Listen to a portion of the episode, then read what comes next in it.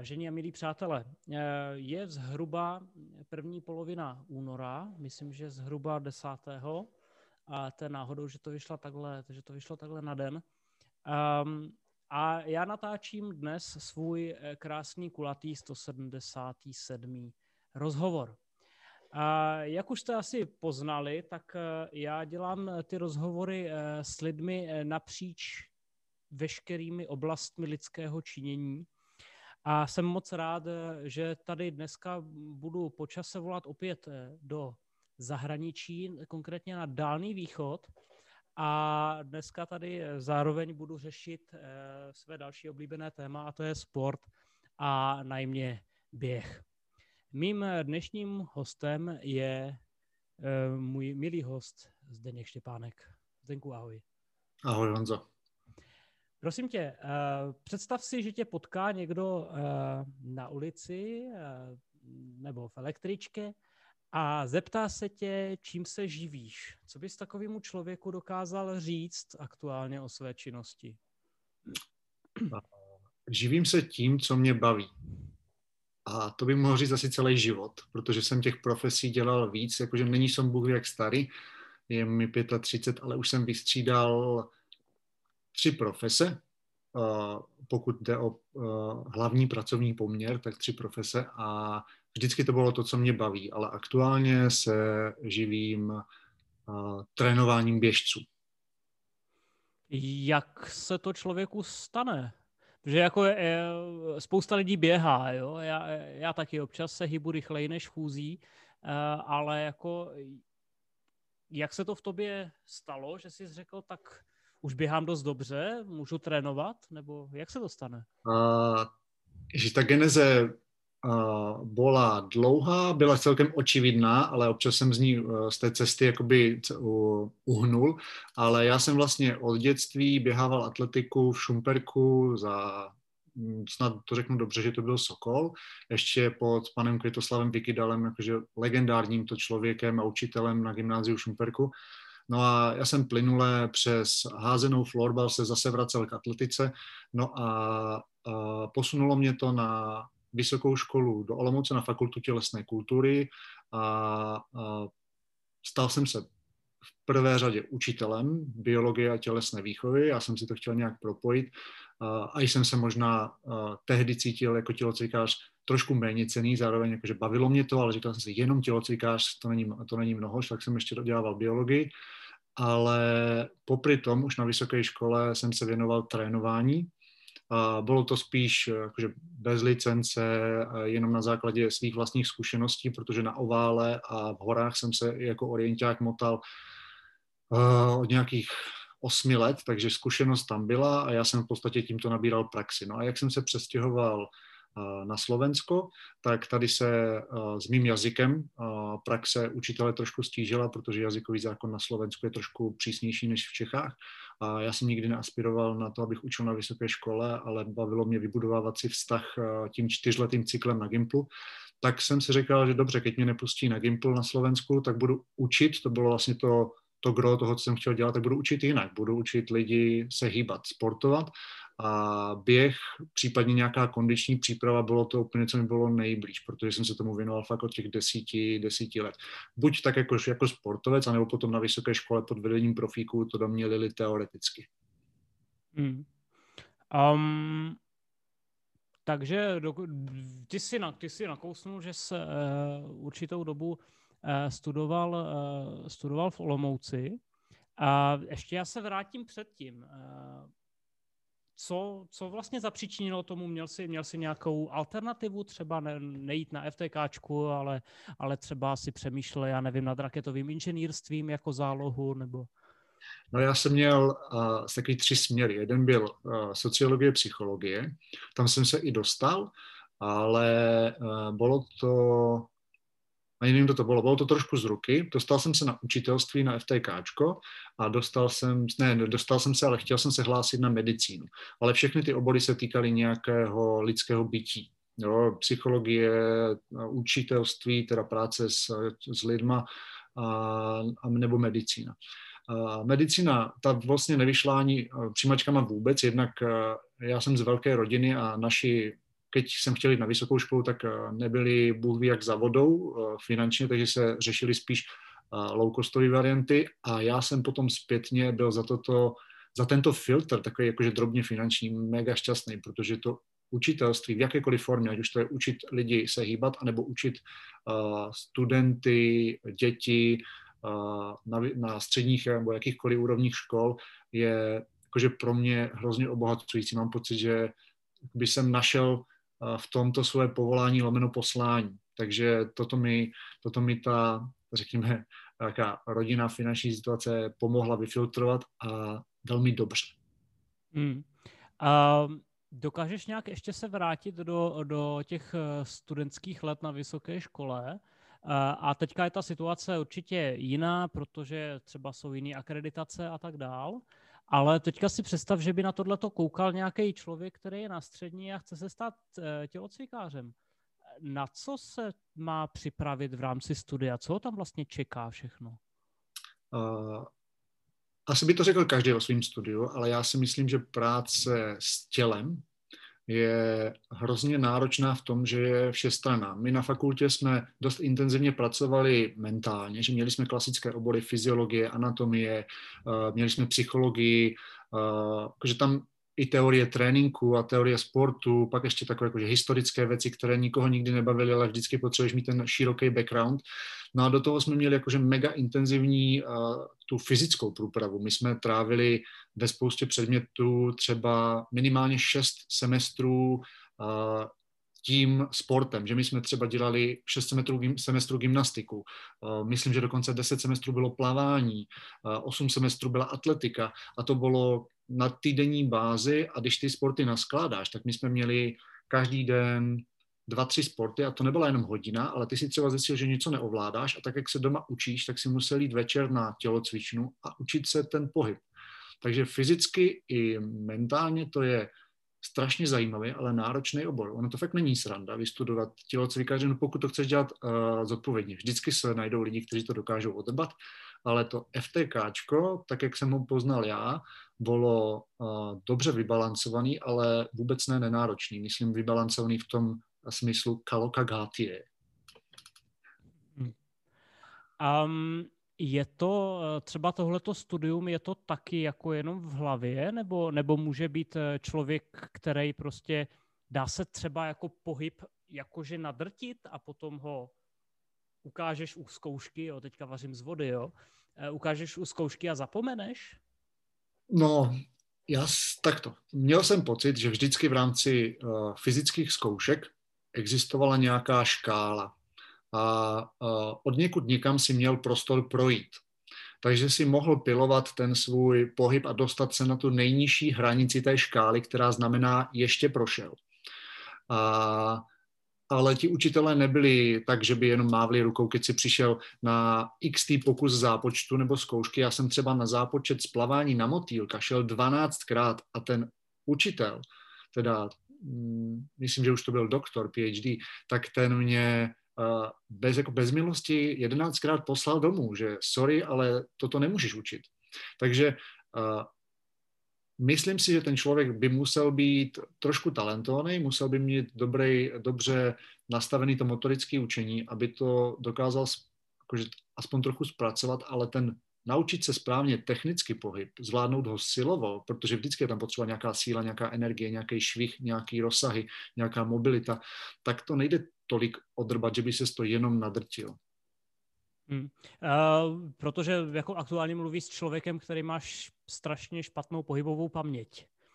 Jo, takže se ptám, kdyby mě ruplo v bedně a šel jsem dělat tělocvik, ale to se nestane. Jo.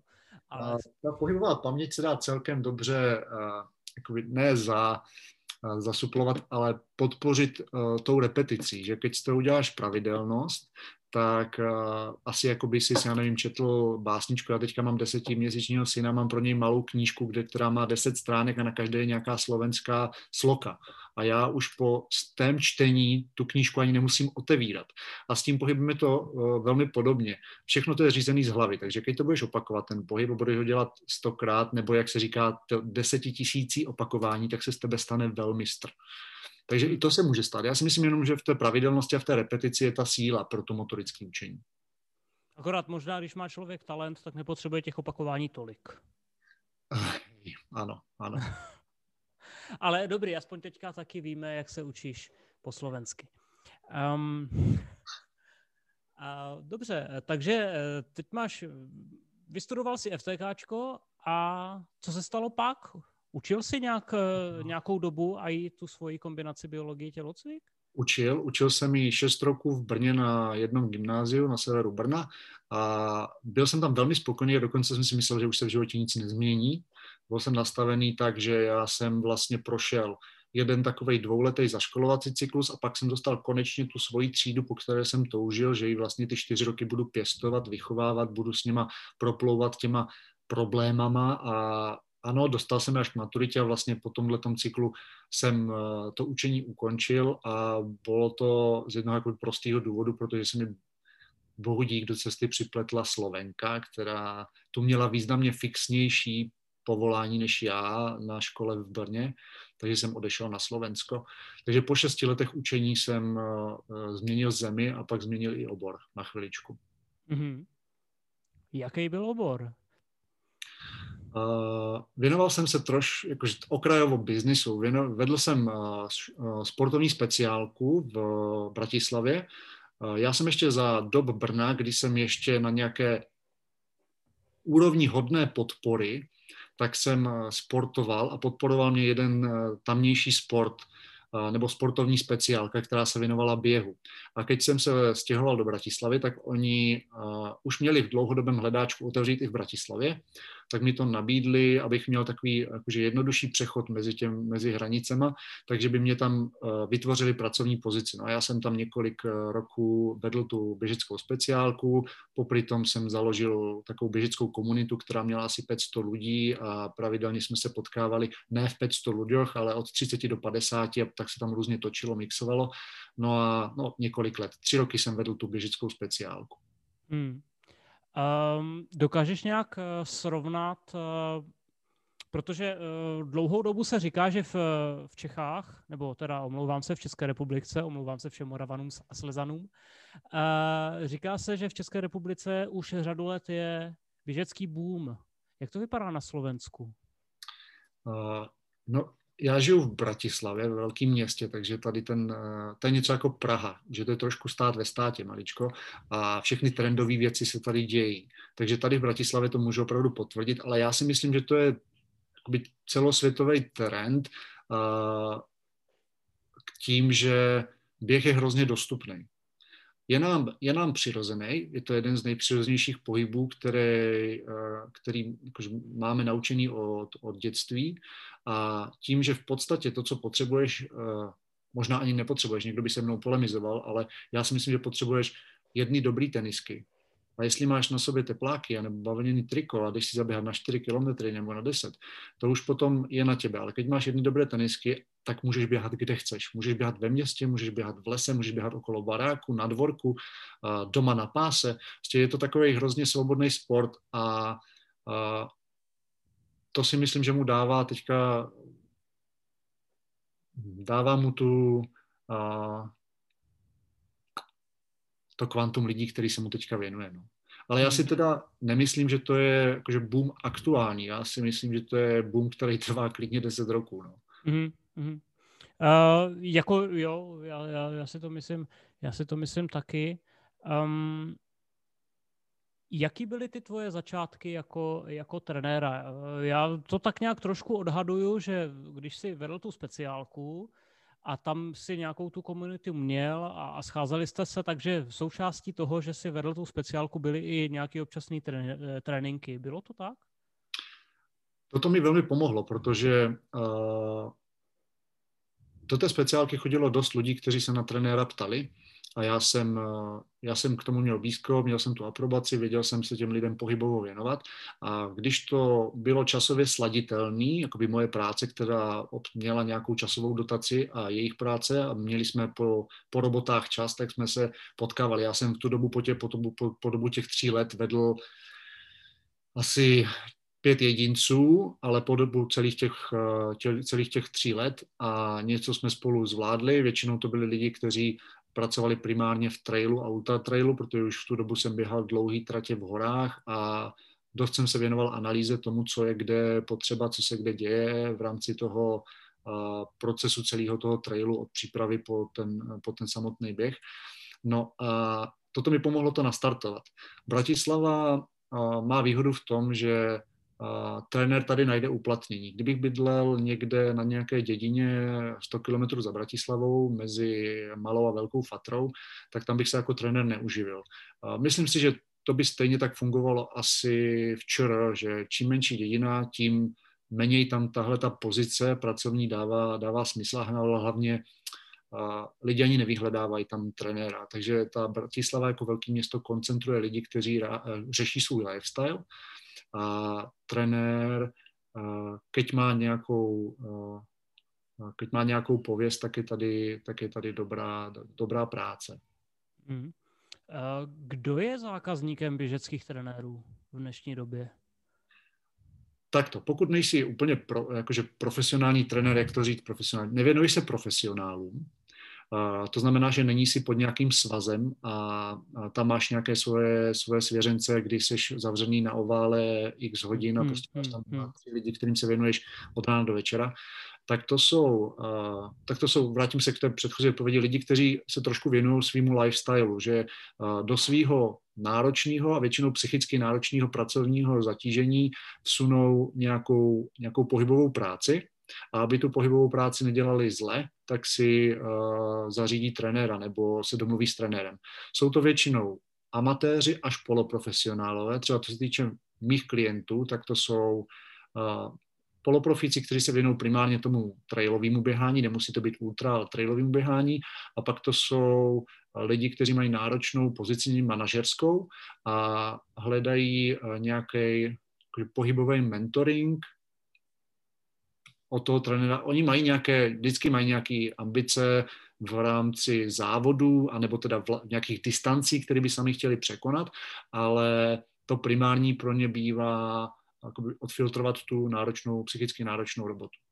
Mm-hmm. Um, kolik máš zákazníků aktuálně teďka, kdybys to střelil? Jako aktuálně, s lidma, který se potkáváš pravidelně? Uh, aktuálně mám 14 klientů. Mm-hmm. A to se s nima potkáváš každý týden, nebo jak to máš nastavený třeba? Moje fungování je tak, že já mám třeba i klienty v České republice nebo na Moravě a, a s těma funguji na dálku. Jednak už se domů díky uh, zpřísněným uh, hranicím tolik nevracím a oba dva kluci, který mám teda v České republice nebo na Moravě, tak jsou po cestě do Šumperka, kde jsem se narodil a jezdím za rodinou tak bych se za nima mohl zastavovat, ale teda e, není tak a fungují tak, že máme nějaký systém, který byl shodou okolností vyvinutý v Olomouci, kde si pravděpodobně i ty, i já studoval, že? Říkám to dobře, studoval si tam? Výborně. Náhodou nebyl v Brně nebo někde. No, tak uh, používám takový systém, který přes srdce uh, monitoruje aktivitu nervové soustavy, nebo teda stav nervové soustavy a tím pádem s něma jsem schopen eh, relativně dobře komunikovat, jak nastavovat tréninky v ten aktuální den nebo na nějaké aktuální období. A s ostatníma klientama, který mám tady, tak fungujeme tak, že já jim vždycky vytvořím nějaký tréninkový plán, který v podstatě je na nějakých 60, někdy 80% fixní a vzhledem ke stavu eh, fyzickému, jak se cítí, psychickému, práci, nečekaným meetingům a podobně, ten plán eh, v podstatě upravujeme kolujeme spolu, anebo uh, si spolu voláme a řešíme, kolujeme nebo si spolu voláme, řešíme úpravy těch plánů vzhledem k té aktuální situaci. No a s všema, co mám tady v Bratislavě, se potkávám jednou do týdne na osobním individuálním tréninku, kdy řešíme techniku, klíčové momenty, které se jim nedaří zlomit a chtěli bychom s nimi pracovat. Takže jednou do týdne se potkávám se všema a tak se mi stává, že třeba v jeden den mám tři tréninky. Hmm. A do toho jsem teda, snažím se být stále aktivním sportovcem. Takže si řeším svoje tréninky do toho. Jaký je, no, jaký je pro tebe trénovat sám sebe? Samotrénování je, uh, mám pocit, že skoro vždycky trošku výzva. Je to takový, takový díl pro člověka. Já si uh, vím nastavit uh, vím nastavit nějaký plán, ale v tom, v tom komplexu tréninku, který uh, osobně strávím s těma lidma, že jim to jenom nenapíšu, ale že fakt s nima jsem, tak uh, pak už uh, je to o tom, že mám i naběhaný nějaký kilometr, ty nohy jsou unavený a kvalita hmm. toho následujícího tréninku nemusí být vždycky tak dobrá. Takže uh, ladím to live vzhledem k tomu, jak se z týdne na týden domluvím s lidma.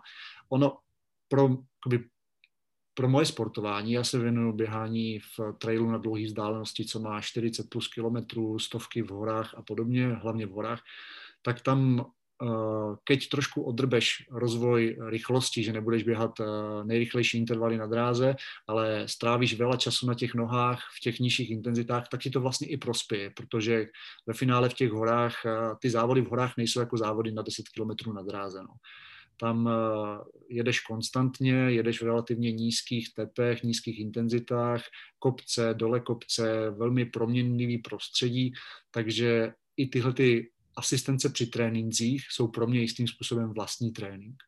Hmm. Trénuješ nějak hlavu? A nejlepší trénink na hlavu je ten závod samotný. Takže kolikrát si pamatuju, uh, jsem se na závodech uh, pogrcal, kolikrát jsem měl úžeh eh, na slunku, nebo jsem promrzl, protože pršelo a byla zima a foukalo a byli jsme na návětrné straně kopce. Uh, tady tahle ta zkušenost je vždycky ta nejcennější, protože z ní neutečeš v tom závodě. V tréninku uh, to ví trošku nalomit, že počúvaj, však seš dva kilometry od baráku, seběhni, vyprdni se na to. Ale v tom závodě to neodrbeš a závody jsou nejlepší zkušenost pro trénink hlavy. Uh, medituju, uh, nedělám to zatím velmi pravidelně, ale medituju a že snažím si v podstatě některé věci, některé meditace nemám, že se držím toho okamžiku, kterým jsem, ale uh, že si najdu téma a nad tím rozmýšlím a nad tím medituju. A často se mi stává, že řeším nějaké uh, věci v závodě, třeba běhám tradičně tatranskou, tatranskou šelmu, takový 50-kilometrový závod tatranskou magistrálou a jsou tam místa, kdy pravidelně zažívám uh, problémy, ale to jsem poprvé zkoušel si normálně v týdnu předtím uh, třikrát zameditovat a vzpomenout si na to, že počuj, tam se něco dělo, co se tam dělo, Uh, tak jsem si to jakože rů, různýma směrama rozebíral. Neříkám, že to musí být pro každého funkční, ale mě to velmi pomohlo, protože o tom úseku jsem po tom závodě ani nevěděl. Tak jsem ho proletěl, že, uh, nebo pomohlo. Asi to bylo součást celého příběhu. Samozřejmě už jsem měl zase uh, x let dalších nových zkušeností na té stejné trase. Takže trénuju hlavu praxi v tom závodě, nějakou, nějakou meditací a samozřejmě logicky v tom tréninku. Keď si s klientem v tréninku a je tam hnusně, tak to prostě s ním odjedeš. Hmm. Je tam hnusně. Taky nemůžeš ho tam nechat, že jo? Ale nevím teda, jestli si tu hlavu mířil jenom k tomu počasí, protože jsem to vlastně primárně stáhl na nepříjemný vnější podmínky. Však ta hlava vlastně pracuje, i když je ta trasa vlastně dlouhá. Hmm. A hmm. Uh, ta hlava vytváří různý scénáře, který nahlodávají, můžou i podporovat, můžou nahlodávat i tam toho vela v té hlavě, co, to, co, tam, co tam pracuje. Uh, já jsem od dětství vychovaný věci nevzdávat, nepokládat je a to je podle mě jakože velmi důležitý pilíř. Že keď si předsežu, že doběhnu ten závod, nebo mám nějakou práci, nějakou činnost, kterou chci dokončit, tak pokud nemám zlomenou nohu, anebo, uh, já nevím, netransportuju někoho vrtulníkem, tak uh, to dokončím. A potom už jde stranou i to, že já nemusím mít nutně na výkon. Pro mě já už nepatřím, možná i vzhledem k věku, ale nikdy jsem se ani ne, jako netlačil mezi ty nejlepší běžce a často pro mě byl zážitek dokončit tu trať jako takovou a nutně netlačit na výsledky a na bednu a dokončit tu trať bylo a stále často je hlavní motiv. Hmm. A vzdal si někdy závod? Vzdal, vzdal. Dva roky zpátky, poprvé, ale normálně mě to hrozně potěšilo a mám pocit, že mi to i posílilo, protože jsem se poprvé rozhodl běžet něco, uh, co je delší 100 kilometrů. Byl to Štefánik Trail, 140 kilometrů, celá trať po Malých Karpatech. Žádné velké převýšení, ale 140 kilometrů už se načte. A já jsem po 40 kilometrech před asi třetí nebo druhou občerstvovačkou zjistil, že mě to běhání dneska nebaví ale vůbec. Já jsem běžel s parťákem, se kterým jsme se na to dlouho připravovali, on byl mentálně nastavený, že půjdeme oba a já jsem normálně na 35. kilometru přišel na to, že dneska normálně není můj den. Že normálně nechci permanentně tlačit na pilu a překonávat sebe a říkat si, že máš na to a pojď a jsi nejlepší a bušit se dozad. že ten den to prostě vůbec nesedlo. A nohy nevypadaly, že by nešly, nohy by běžely, ale hlava si řekla, že normálně dneska se na to necítím, dneska chci být doma se ženou, dneska uh, co to bylo? Normálně jsem, jakože normálně to nesedlo, já jsem doběhl na občerstvovačku a tomu parťákovi jsem hovoril, Michale, já to balím. A on, že čak, nic není, říkám, no není, není, ale normálně mi se dneska nechce. A akceptovat trošičku tenhle, i tenhle ten rozměr, kdy, keď celý život na sebe jsem tlačil, ať už to bylo na ovále, kde jsem běhal 1500 a 3000 metrů a dokončovat to tak, že si měl totálně kyselý nohy, které už ani nešly rozmotat, že prostě poslední rovinka byla, byla skoro komická, jak ten člověk máchal rukama, aby se dostal do finále. A to my jsme teda běhali ještě jako dorostenci, jak to bylo takový komický, až po to, že jsem třeba běhal 10 kilometrový závody a půlmaratony na silnici a prostě dotlačíš tam to, jo, tak říct si jednou i tu, tu druhou stranu mince, akceptovat to, že se ti normálně nechce a netlačit vždycky na pilu, to byl pro mě jakože obrovská, jakože taková ne, 13. komnata, takový, takový poznání, hmm. že nemusíš vždycky tlačit. A mohlo to být zároveň možná i jako uklidňující, že už to, to máš za sebou tím pádem, jako že už si vzdal, takže už tě to nemusí třeba jako děsit, že jsi ano. to prožil takhle. Přišlo vela, jsi chtěl, ne, že jsi musel. v tom, jakože normálně jsem se poslechl, že jsem uh, aktuální rozpoložení uh, poslechl. Bodka. Hmm. Hmm. um, teďka, teďka by mě zajímalo, eh, jak dlouho ty teda takhle trénuješ? No, já jsem trénoval už za času v Brně, takže v takovým jakože polo, poloprofesionálním, takovým, eh, jakože nebylo to můj hlavní pracovní poměr. Jako hlavní pracovní poměr se tomu věnuju po tom, co jsem ještě ukončil jednu krátkou etapu jako barista v bystre mojí ženy, kde jsem pomáhal. A já se dlouho, že chuťovo sám za sebe věnuju dobré kávě, takže jsem měl pauzu, ale v podstatě rok a půl se tomu věnuju, takže mě to živí. A do té doby jsem to dělal popri nějakém hlavním jobu. Mm-hmm. Jaký byl z hlediska uh, tréninku běžců tvůj poslední rok a půl? Uh, dost živý, protože keď uh, já jsem byl celou, celý život zaměstnanec a spokojený, šťastný zaměstnanec, ale rozhodl jsem se být podnikatelem, ačkoliv to zní divně, tak v dnešní době trenér je podnikatel. A já jsem teda si začal takhle samoživit a samoživit celou svoji rodinu, protože jsme před deseti měsíci, teda jsme, moje žena před deseti měsíci porodila syna, takže já teďka jakože z tohohle živím celou svoji rodinu, takže to bylo na začátku klidně půl roku bylo náročný v tom, že a, to musíš budovat. Asi jako každý podnikání, však to, to je, nebudu tady vykládat o objevení Ameriky, musíš to budovat, musíš budovat tu komunitu lidí kolem, musíš vytvářet obsah a nebylo mi to vždycky jakože úplně vlastní. Pro mě by je vlastní to, to trénování, ta učení, ta práce s těma lidma, ale tvořit ten uh, mediální content ve velkém městě, kde to je potřeba, protože bez toho ani by si měl Instagram plný uh, moudrých rad a fotek a pěkných věcí. Ne, vůbec to nezhazuju, ale normálně bez toho to fungovat nebude. Bez Facebooku, hmm. bez webovky. Než celý vytvoříš tady tohleto podhoubí, tak to docela trvá a vlastně ta tréninková robota chviličku jde stranou nebo jde stranou. Není na, na ní takový velký fokus, takový to soustředí. Musíš prostě budovat ten, ten základ toho, toho podnikání. No a pak už to bylo takový flow. Já v podstatě když se vrátím úplně, úplně na úplný začátek našeho rozhovoru, dělám vždycky to, co mě baví. A v ten moment já a, jakože a mám takový ten Čikčet Mihályho pocit flow, že normálně já nad spoustu věcí nemusím přemýšlet, protože já to co, to, co dělám, to, co mě baví, tak jsem si vždycky dlouhý léta prožil. Ať už jsem jakože pozoroval učitele, jak učí, nebo sám běhal, tak mě to potom jakoby tak jako zapadá do, toho, do té paměti, ukládám si ty schémata různě do těch šuplíčků a já potom třeba i při učení a mám hrozný flow, že nemusím u toho velmi přemýšlet nebo si jakože koukat stále do osnovy, jestli už jsem tam to řekl a tam to neřekl. A to mám v tom tréninku, že já mám ty klienty tak nějak nakoukaný, v podstatě se, jakože my se vidíme po desátý a při na tréninku na něj mám něco připravený a v ten moment, když vidím, jak spolupracujeme a objevím nějaký uh, nějaký uh, key point, se kterým teďka je potřeba pracovat, protože to se tam objevilo, nebylo to tam do teďka, tak switchnu trénink a pojďme s tím trošku pracovat. Keď pracujem třeba na technice, hej, a objevím tam něco, co jsem před přípravou ne, nepředpokládal, ale jinak normálně velmi, velmi neřeším. Přijde mi, že je to tím, že dělám to, co mi baví a dělám skoro vždycky to, co jsem si prožil, tak je to pro mě významně jednodušší, ten, ta práce jako taková. Hmm. Mě to jako zajímalo upřímně spíš z hlediska toho, že je korona a no. to já nevím, jestli víš, ale já jsem tam ten podtext nezachytil a, a jeho prostě už beru jako, že je to součást denního, denního bytí. No, Spíš mě zajímá, jako jestli třeba máš míň nebo víc práce, jestli je o to zájem stejný, menší, větší. Jak to vlastně vypadá teďka pro no, trenéry běžců a pro běh? V kontextu korony je to takové, že necítím jakože významnou změnu. Cítím větší opatrnost těch lidí, že my si v podstatě denodenně na trénincích jakože prezentujeme své antigenové testy.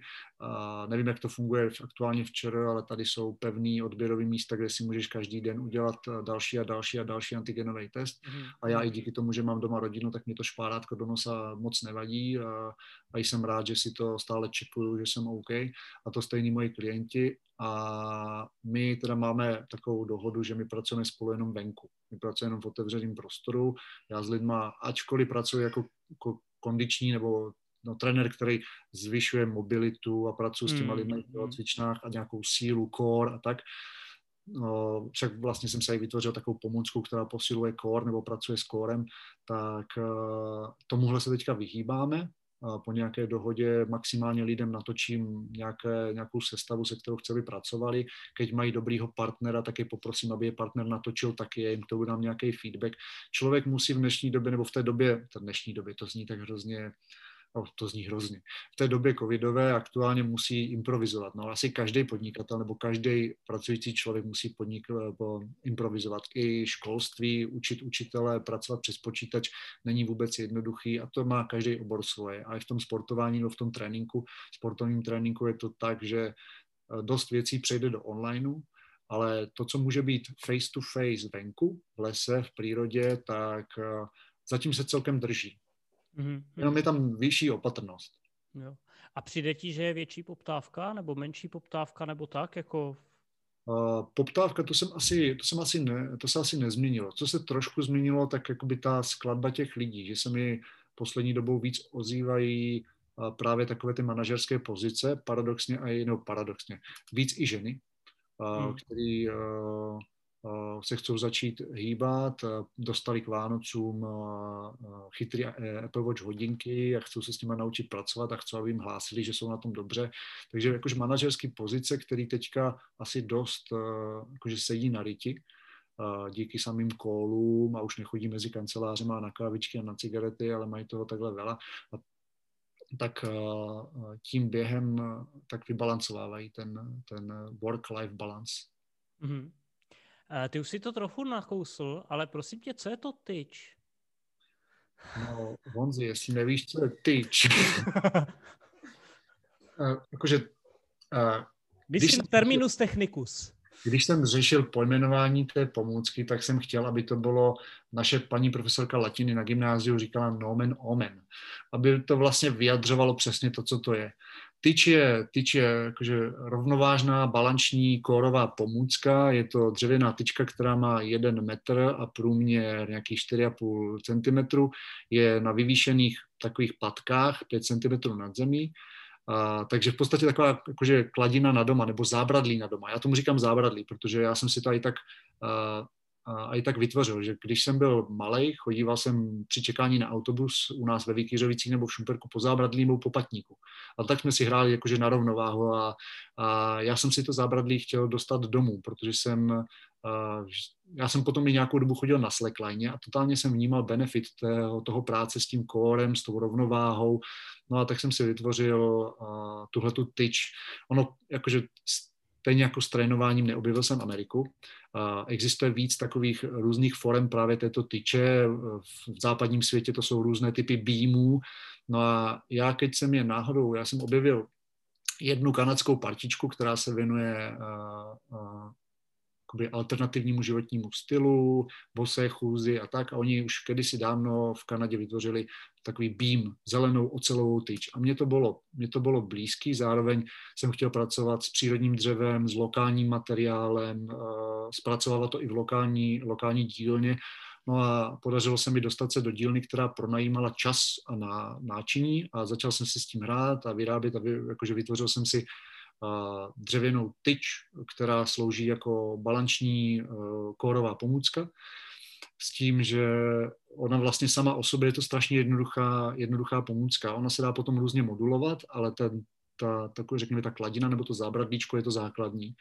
No, ale to je iba 50% celého úspěchu té tyče. Druhých 50% je, že k tomu je vytvořený originální manuál, jak, na, jak s tím pracovat, který jsem dával dokupy s několika fyzioterapeutama, mezi nimi byl třeba i náš společný kamarád Kuba Marek, jakože využil jsem ho proto, že mu věřím a já jsem s ním vyrůstal a druhá věc byla, že on, on dlouho spolupracoval s Ester Ledeckou a vyhrála dvě zlaty na olympiádě a tak to bylo jakože dobrý marketingový tah mít tam i někoho takového, ale zatím jsem to nepoužil, jsi poprvé, kde to zmiňuji, že i toto byl jakože část motivu, že Kuba je trochu slavný fyzioterapeut, ale zároveň jsme si lidsky blízký a dokázali jsme si keď já jsem měl nějaký brutální sen a ulítl jsem si, tohle bude fungovat, tohle bude fungovat, tak on mi řekl, víš co, posled se na prdel, tohle je úplně jakože z hlediska fyzioterapeuta úplně marginální, na to nevstázej, to je nic.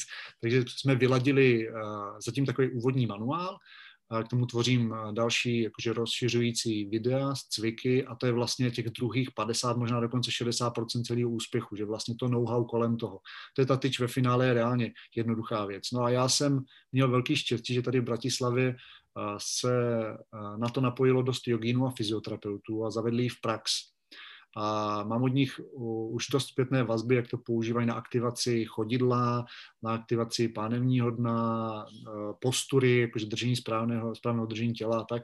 A, a zatím je to jakože velmi pozitivní zpětná vazba, co se týče funkce. Jsou tam nějaké nedodělky, tam třeba takové brzdné gumičky, které trošku dělají barvu na té tyči, ale to jsou, to jsou detaily, funkčnost to nemění, takže uh, vyzerá to, že jsem si vytvořil něco, co jsem chtěl, vlastní produkt, který funguje a už to tak jakože sypu organicky mezi kamarády. Jakože pár lidí si to koupilo, že o tom slyšelo, vidělo, však už je to i vlastně na webu, i na Instagrame, ale je to všechno organický. Snažím se zatím netlačit na reklamy, protože já to prostě neumím. Nejsem marketák, nejsem PRkáč. Mám teda tady ženu, která se tomu nějakou dobu věnovala, občas mě za to bičuje, že počuje, máš mě vedle sebe, tak, mi pomo- tak já ti pomůžu, ale zatím se tomu věnu tak organicky. Zdeňku, já ti přeju hodně štěstí, moc krát děkuji za rozhovor, že jsme si mohli eh, kolovat a zavolat a, a přeju hodně zdaru, hodně naběhaných kilometrů, eh, v dohledné době žádné zranění, prosím tě, hlavně, jo.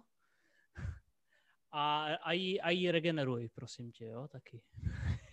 Děkuji pěkně za pozvání, děkuji za přání a já tobě přeju, ať se ti podaří zdárně dokončit 200 natáčení nebo rozhovorů a Uh, no, děkuji ještě jednou. Jo, a zas někdy se snad uvidíme, no. Jezdím pravidelně domů, ale pravidelně znamená klidně jedno až dvakrát do roka, že toho není veľa. Hmm, hmm. No vždycky Zdeňku přeju za prvé pevné internetové připojení a ještě pevnější zdraví.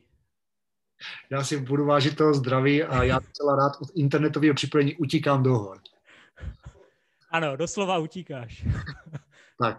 Tak jo, měj se krásně, díky Taky. moc. Čau. Ahoj.